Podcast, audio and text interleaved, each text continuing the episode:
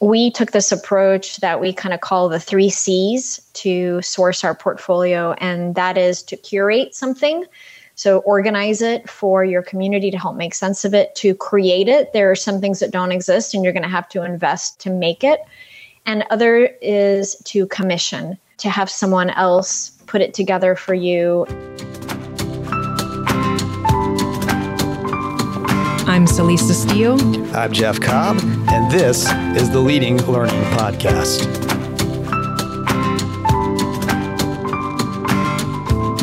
Welcome to episode 308, which features a conversation with Veronica Diaz.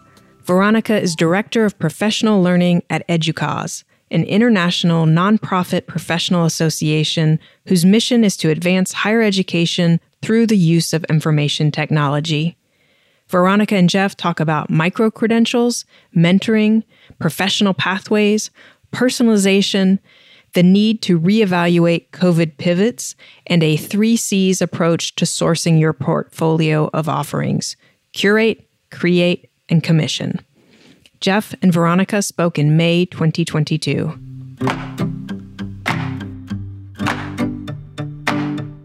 Can you tell us a little bit more about EDUCAUSE, who you serve, how you serve them, and maybe even a little bit more about uh, your role in doing that. Sure. Well, EDUCAUSE is a, a nonprofit professional association, and our membership is made up of organizations. Um, we are international, so we have about 100,000 individuals that we serve um, through about 1,700 or so member organizations, and they are all focused on higher education. We do have several segments in higher education, which includes folks like teaching and learning practitioners, IT professionals, which includes security professionals, privacy officers, folks like that, and then other campus leaders too, like presidents, provosts, um, institutional research, data analysis personnel, and, and professionals. So um, it's quite a diverse audience. And together with my team, we support just about everything that a professional might need as they advance their career. So that includes things like mentoring, micro credentialing to recognize the learning and accomplishments, volunteerism, as well as short and also extended immersive online offerings. Some of them are in person, although not many, as you can imagine today. And most recently, something that we're calling the Professional Pathways Initiative. So, yeah, just everything that you might need to grow and develop in your career as a professional.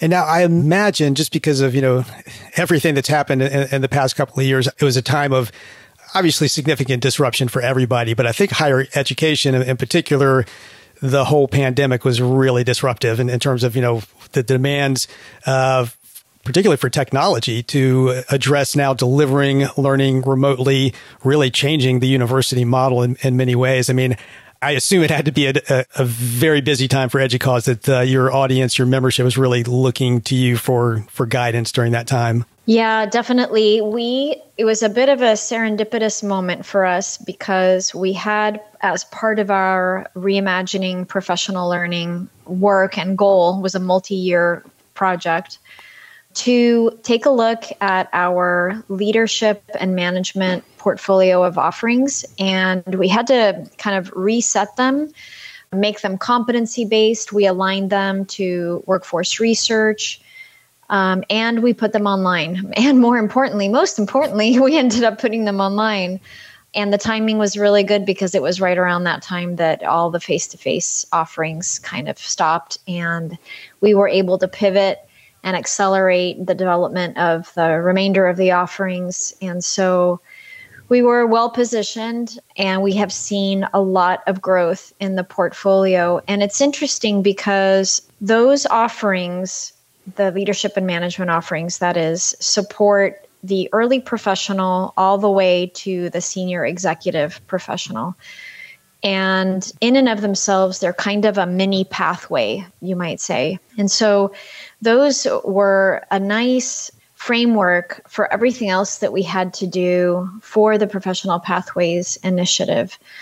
And through that work, we were able to identify gaps, to figure out how we needed to support new audiences and new ways and really round out the portfolio and also develop shorter things, right? Not everything that we had was lengthy, multi week programs, but there was plenty of opportunity for shorter engagements and for just in time courses to fill in the immediate needs that were just popping up.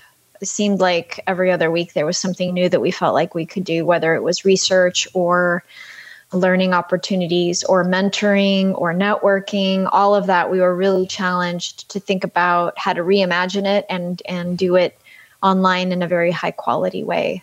And you're a return guest on the leading learning podcast. And the, you know the last time around you and Celisa focused on what EDUCAUSE was doing at, at that time with micro credentialing and mentoring obviously something you've continued on doing and, and we'll be sure to link to that episode in, in the show notes for this episode but could you maybe give us a, a little bit of a, an update on, you know, and, and, an overview of what's happened during the, the, the intervening months and years, and kind of what you're doing in those areas now that's maybe different from where you've started, how you've grown and, and evolved? Sure. So both of those services have grown just like everything else in the online portfolio grew. The micro credentialing really is an outcome of verified learning experiences. So uh, that scales and grows along with everything else that we do.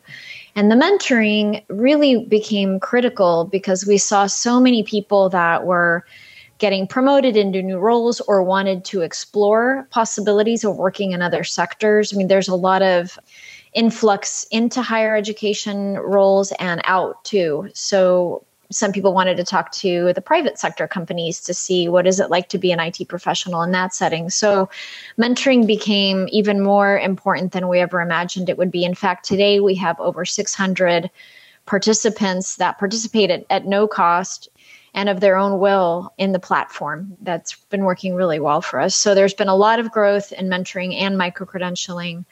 And we've learned a lot in terms of what it takes to scale offerings, how we can develop things that are personalized to people's needs, not not just in terms of content, but also content, but the level of where they are and what they need at that time in their career.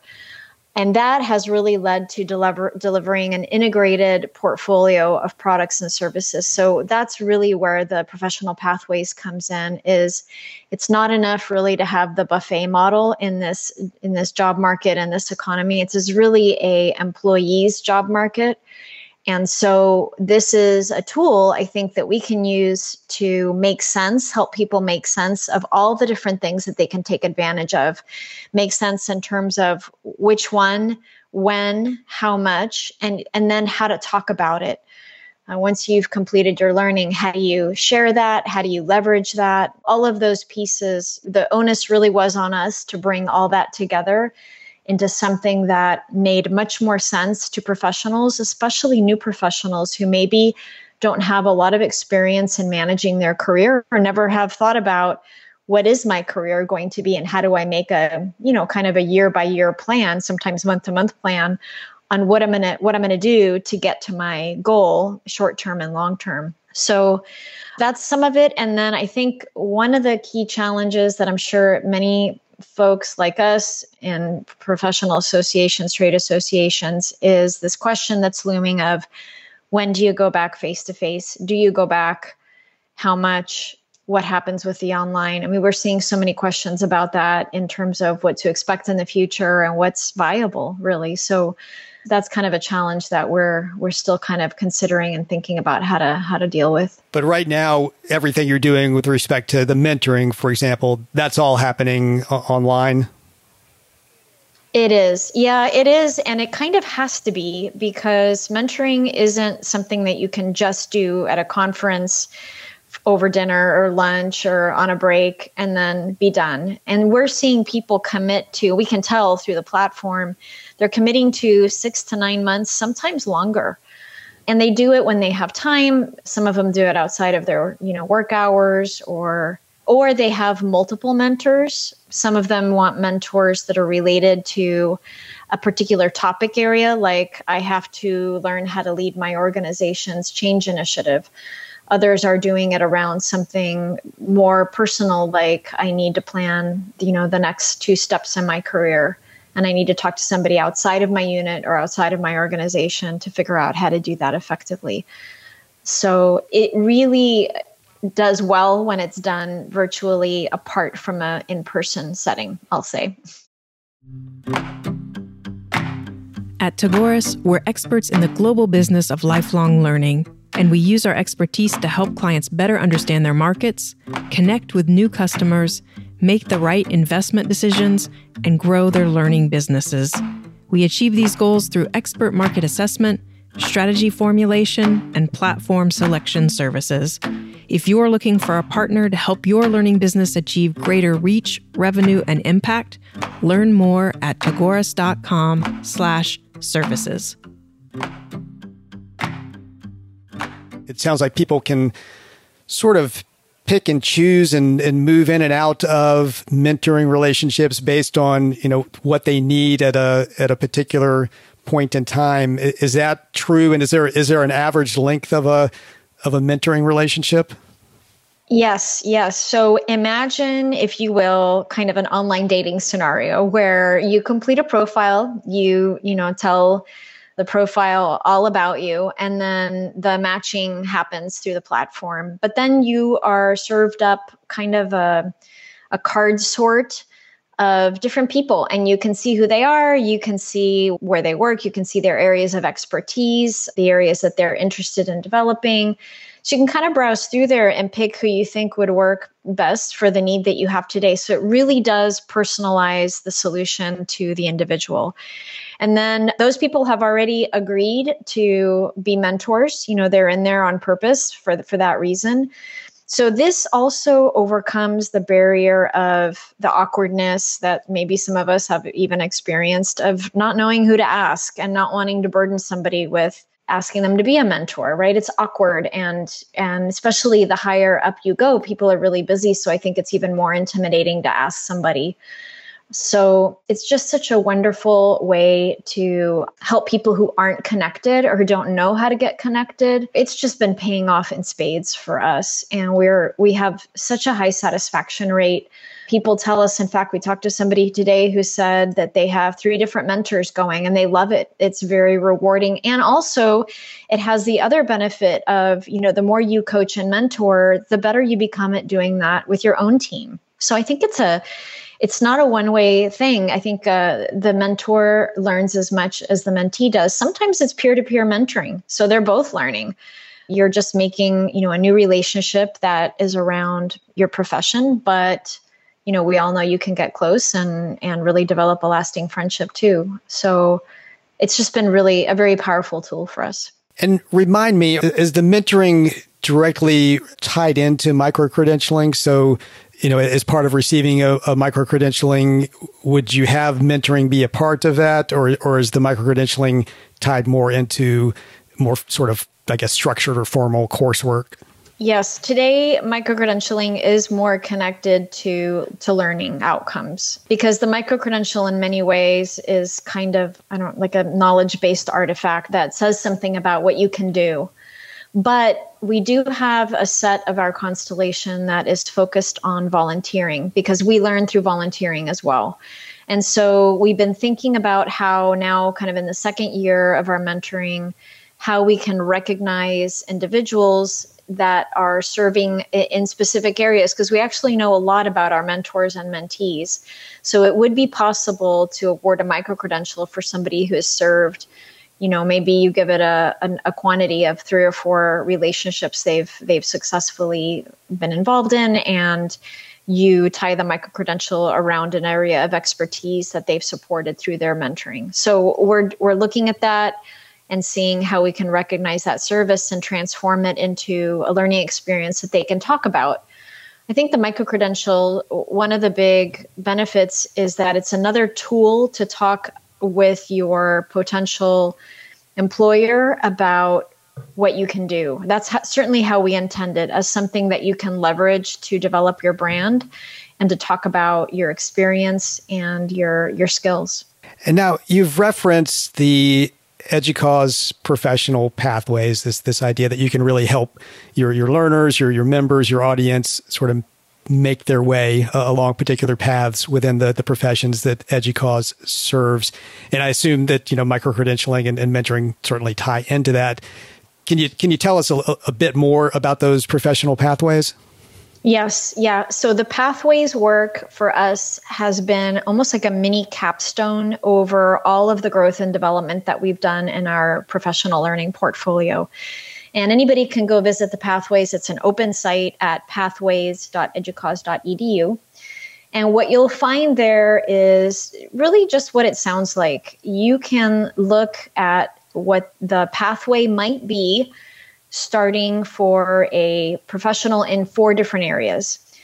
Uh, and these are based around the areas that our community identified. These pathways were developed pretty rigorously with input from the community, from input from our research, focus groups, uh, all, all kinds of things. And not, not just our senior professionals, but even in some ways, more importantly, new and mid level professionals. And so the four areas that the community identified were information security, information technology, innovation, and teaching and learning. And each of those areas is at three different career levels that we simply call early, mid, and late. And so within there, within like the early career has three levels, the mid includes two levels, and late career includes another two levels. So as you are browsing through there, you might uh, and and the site is rich with a few resources that I'll mention too. But as you're browsing through there, you will see some information about what this early level in a pathway is like at a glance. It'll tell you a little bit about the education you need, what you might be responsible for. And this next feature is probably one of the most valuable, and that is sample positions. And it was also one of the most challenging areas to develop. So here you'll see a sample, not comprehensive and not exhaustive, different kinds of positions that professionals at that level in that pathway in higher education might have, along with sample salary ranges. And this is really where we're kind of teaching people to fish, right? It, you you may not find what you're looking for in the five or six positions we found, but we're going to send you to active job descriptions. Each of these positions has a link out to various job sites. So there they can refine their search and keep going. But it really is a tool to break down any kind of opacity that there may have been about what's next in my role. If I want to go from information technology to information security, what does that look like? Or if I want to go to teaching and learning. So hopping around in between the pathways, which which does happen, but then also becoming an expert at level, which happens kind of at the advanced and mid level, it can. And then also if you want to advance. And one thing I'll note is the pathways are not named for the senior most position. Originally, when we started this work, we thought we'd call it like the pathway to the CIO, right? But the more and more we talked to people, we heard that there was a lot of variation in what those goals were. Some people didn't know, some people knew quite specifically that they did not want to become a CIO. so we, we really just wanted to give them a tool to empower them and, and let them see the full breadth and, and menu of opportunities and and really be able to take action. And that's the last area. There's a few others, but one of the areas that is seeded throughout the entire site is something called Take Action.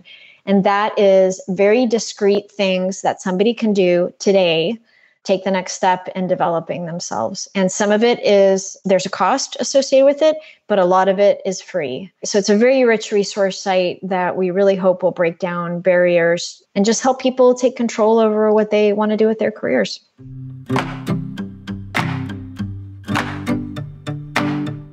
How did you determine sort you know what went into the pathways? You obviously got a lot of input you know from your various stakeholders but i mean for example is there are there competency models uh, underlying this or is it more just descriptive of what you're seeing out there in in the employment world? How did you figure out the, the components of each pathway yeah, in a few different ways. Some of it came by doing a pretty thorough survey of different positions at each level. And then some of those classic skills start to come through. common skills, I should say. For instance, it's pretty common to see some kind of data analysis, understanding of data, working with data as a, as a skill set across all levels. The skill just changes. It's also pretty common to see things like project management and change management and finance, things like that. So we identified, kind of extrapolated a core set of skills that really guide people. It's just a matter of what level do you need to begin to demonstrate that skill depending on where you are. That was a really big part of it. And then the other part is when you go to look at those job descriptions, that's data today. That that's not anything that's going to get old because we have seeded searches for each of those job descriptions. So if you're looking for an instructional designer role, for instance, you would go there and click on the link and it would take you to a few different search engines where you can see what people are looking for who are hiring for that job today. So, like I said, kind of teaching people to fish. And then you curate and create your plan, hopefully with your supervisor or a mentor. And we have toolkits for both of those to start thinking about how you're going to get those skills because now you have something to work from, something tangible. And you'd be amazed at how many people just don't know what the next two or three jobs look like. So I think this, I'm hopeful this will give them a roadmap to begin to at least start knowing what to ask for uh, on the job, right? I mean, you have to be able to articulate what you need for somebody to be able to look for opportunities to give you that, a stretch opportunities or through volunteering that's why volunteering, I think, is so important. So this is kind of the roadmap that brings it all together. And it may be too early to to tell this at, at this point, but um, do you see any evidence that employers might essentially be aligning their job descriptions with the job descriptions that you've created for these these pathways? We've gotten some some comments about that, and and what I'll say is, you know, this isn't exhaustive. One of the challenges with higher education, maybe other sectors too, is that there's so much diversity in the job. Even a job that looks the same is not because the context is different, the size of the teams might be different, the responsibilities. I mean, there's so much variation, and that's why there's also a lot of variation in the pay. So, you know, th- this isn't exhaustive. You do have to personalize and customize it down to where you want to be. Do you want to work at a large public institution? Do you want to work for the private sector? That there is a lot of personalization that goes into kind of developing your plan. But at least here, you've got the basic building blocks that you can leverage on your own or with somebody and we help you find that somebody through the mentoring program to start putting that together. And I, I just think that's kind of a unique value thing that that a lot of organizations don't have. We've tried really hard to kind of put together those big building blocks and show them how to use them so that you can be empowered to do that for yourself. And you mentioned that you know people may jump from pathway to pathway. I mean, have you built I guess you know bridges or, or, or crosswalks that uh, kind of make that easy to to do or make them you know see how they can do that. Yes, yeah. And, you know, I mentioned earlier that transparency and information here is sort of been the underpinning of this work. And so, as you're going through the information technology pathway, maybe you don't really know as an early to mid professional what it looks like to be in the cybersecurity space. You know, maybe you've heard about it, but you don't know anybody that works over there. This gives you a way to start exploring other options and in the pathway you'll you'll see kind of seeded throughout oh take a look at you know what other things you might want to do if you want to work as an innovation professional. And then we hop them over to that side and they can see a whole new set of requirements and also see the things that they have already in common with those kinds of professionals things they already have or even better things that differentiate them from somebody who maybe hasn't come from another background. We all know that those diverse backgrounds can really give somebody a leg up when they're looking for other jobs. So, yeah, and this is only the beginning. I think, you know, this has only been out for a couple months. And just yesterday, somebody said, Oh, you should build a data professionals pathway for higher education. I was like, Oh, yeah, we should do that. You know, that's that's great. That's an emerging field. And wouldn't it be great to give somebody an idea of what it means to be a data professional in higher ed? So we really are keeping our ears and eyes open for what's next in this work. Well, that's interesting because I think it is probably a great magnet in a way for those types of conversations because if you know, whether it's people in the profession or employers, when they see that you've developed these kind of pathways, it probably does start people's wheels turning and, and they're going to come to you much more actively then and say, Hey, you know, we've, we've seen how you've been able to do this and describe this particular path through our profession. What about this path? And then this is what would be really valuable for us in that path so that, you know, you, you're suddenly open to receiving probably data that you may not have uh, otherwise. So that, that, that seems like a great side of this. Yeah, yeah, exactly. Now, I know many organizations are starting at least to think about uh, this concept of pathways and, and the, you know, the leadership they can provide as learning providers. What advice would you give to organizations that, you know, haven't gotten started yet and want to, to go down this road? I will say that there's a lot of resources, external resources, contractors that are good at this and have experience with it, and also that it's a way for you to differentiate yourself as an organization. I think all um, associations, really, regardless of what kind you are, have a professional they serve, maybe multiple like we do. And so th- this is really worth the effort, both to help you as an organization organize and manage your content and your programs and services because this is a kind of an, an organizer for an organization, but also to help your external community do that as well. And this serves the leadership in an organization because they they have a vested interest in helping their teams understand how they fit together and the skills that are needed, the diverse skills that are needed in a team, and where the next steps are, right? That's a basic retention principle is what's next for me? Let me help you figure that out and give you the opportunity to stay interested and engaged while you're growing and developing as much as it is for the individual professional to do themselves. So I, I don't see where an organization could go wrong in, in doing this kind of a work. And I think, you know, one other piece of advice is when you do this work, you'll discover there's a lot of things that you don't have. And that's great because I think that gives you a roadmap to what what gaps you have and what, what you still need to develop and what you need to clean up. Because we had a lot of the pieces in place, but some of them were kind of messy and it wasn't clear to the individual member where they fit in or why they should become engaged in such an activity. And so we took this approach that we kind of call the three C's to source our portfolio, and that is to curate something. So, organize it for your community to help make sense of it, to create it. There are some things that don't exist, and you're going to have to invest to, to make it. And other is to commission, to have someone else put it together for you and to organize it. And an example of this is one of the things we recognized as we were doing this work is that we're not really in the advanced credentialing business. We offer micro credentials, but we don't offer like a PMP or some of the other cybersecurity certifications that are very important to the community, or even the IT certifications. And so, as a result of this work, we contracted with an external training firm that does do this certification work. And we were able to work with them to offer our members a discount for a pretty big portfolio of several hundred types of technical trainings that we never intend to get in the business of offering, but it rounds out our portfolio.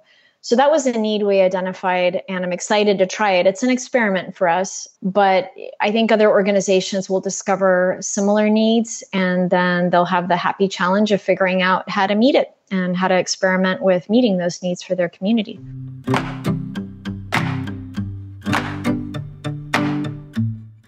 We're now, we hope, we really hope, uh, emerging from the global pandemic that's had such a you know huge impact on all of us over the, the past couple of years. I'm wondering in what ways is EDUCAUSE now taking stock and and perhaps approaching the future differently than it might have if there hadn't been a pandemic? Yeah, that's a really good question. And I think a lot of us are in this boat. I've been reminded of how exciting it is to innovate and develop, but also how tiring it is. And we've been since 2020 in a pretty rapid, accelerated development mode. And I think this year, not that we're stopping to try and develop new things, but I think we're going to go back and fine tune what we've been developing and make sure that we're maintaining the things that we developed, some, some of them very quickly and make those quality adjustments that are needed. It's really important to kind of build in those those times in your development to kind of go back and, and reevaluate and, and adjust. The other thing I think that we're really thinking about is um, using data a lot more intelligently. So, one of the things we built in the last year is a dashboard for our products and services that help us to aggregate the data and quickly generate reports on what's going well and what isn't. And that includes financial data, satisfaction data, engagement data. So we can answer the questions of who, who is engaged and in what, to what extent are we serving different communities and different levels of professionals just to make sure that we are uncovering in a timely manner what those new opportunities are. And for audiences that are underserved, one of the really positive outcomes from this work is going online has allowed us to scale in a way that you cannot do when you're face to face. And the financial risk of serving people virtually is much lower. And we have been able to reach a new audience, which is the new professional, in an, in an exponential way that we have never been able to do before because those folks sometimes don't have the, the kind of funding and time to travel like some of the more senior professionals. Don't make assumptions, go back and check the data. You're probably going to be surprised. I know we were. And so it's kind of going back to best practices. And it's hard because you sometimes don't have a chance to do that, but to make time to build that into your regular processes and your systems so that you're aware of what, what really is happening and you can take advantage of those opportunities. I think a lot of organizations are going to be going down that evaluation, reevaluation, refinement type path at this point, or at least they should be. And, and of course, you you do need data to do that. So, you know, hopefully most learning businesses have been able to, because of things going online, been able to get maybe more solid data than they've had in the past and, uh, and across a larger swath of their audience than perhaps they've been able to in the past. And that's, you know, that's kind of the, the organizational level. If, if you're willing, you know, I'd love to hear at the individual level, you know, how are you whether personally or professionally or both, maybe also taking stock and, and thinking about approaching the future a little bit differently? Yeah, I, I don't know about others. I, I feel like I've had unprecedented opportunity to grow and learn and develop in ways that I haven't really before. I've been very lucky to have a supervisor who's really supportive of experimenting. I think that that's so critical because it's not it's not always going to go well, but if you know, if you don't try, you're never going to know. And we have uncovered so many opportunities just by trying. So, and now, you know, that things are kind of a little bit slowing down with the pandemic. I think just making that time to rest and get your head out of work, going back to professional development. And a lot of us had to put all of that on hold and talking about our experiences that's been really rewarding and interesting too. There's been there's just been a lot of dynamic growth in the learning business as a whole in higher education as well as in associations and even in the private sector. So i think being able to connect with other colleagues and and share has been really valuable. So those are some of the things that i think help me recharge and nothing is more rewarding than success. So I, we've been it's just been so exciting to see growth and thing, getting things done like the pathway site and watching the community take advantage of it. That's that's really really rewarding too. It is so true. And it's it's really you know one of the silver linings in all of this that whenever you go through a time that's as challenging as, as the last couple of years was it's going to be a huge learning experience. There's just, you know, so much opportunity for sharing how we've all navigated it and, you know, what we, what we've learned in the process and how we can all help each other out with those lessons going forward. Now, I always like to ask when I've got, uh, somebody in, in a role like yours at an organization like yours on, on the show, uh, you know, what are the, the emerging trends that you're focused on right now that you feel are going to impact or or maybe are you know already impacting the learning business you know and that can be directly or indirectly i mean we've touched on things like micro credentialing mentoring the work you're doing with pathways, but other areas, what other trends really have you excited right now? Well, one thing that we're experimenting, I mentioned at the beginning this idea of face to face. When are we going to go back to in person? And we do get that question. I'm sure all of us do is okay, now that the pandemic is winding down, when can we expect to go back to in person? And, you know, I, I think the challenge is what offerings make sense in person. What do people really want to do in person? We we have opted for a couple of things. One is looking at more of social engagements in person rather than in, intense immersive learning and people have loved that. So far that's worked out really well. Like you can't plan you know next year based on last year because we're still in such a such a rapidly changing environment. So who knows? It might not work next year right? But the other thing is, we are building one of our executive programs that's been kind of on hiatus for a while, and we're building that to be a hybrid program, and it has a required in person element to it. So that is something to try. And I think that's not really a trend, but in the past, it seems like we were either face to face or online. And I'm really interested in seeing how this hybrid model works in terms of affordability and the learning experience what should we be doing face to face that we can't do online? What's the timing of the in person portion? And so it's a little bit going back to basics of the learning design. So I think now more than ever, having learning professionals on our teams or at least having access to them um, in some form is really important. But much more intentional learning design is important now and being really thoughtful about what you do with your online programs moving forward and how you retain them if you are going to retain them.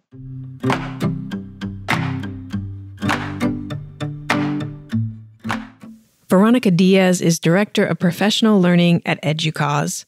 You can find links to the EDUCAUSE website and Veronica's profile on LinkedIn in the show notes for this episode at leadinglearning.com slash episode 308. And you're welcome to email Veronica directly at vdiaz at educause.com. She welcomes the chance to talk, compare notes, and learn with others. At leadinglearning.com slash episode 308, you'll also see options for subscribing to the podcast. And we'd be grateful if you would subscribe if you haven't yet, as subscriptions give us some data on the impact of the podcast. We'd also be grateful if you would rate us on Apple Podcasts, especially if you find the Leading Learning podcast valuable.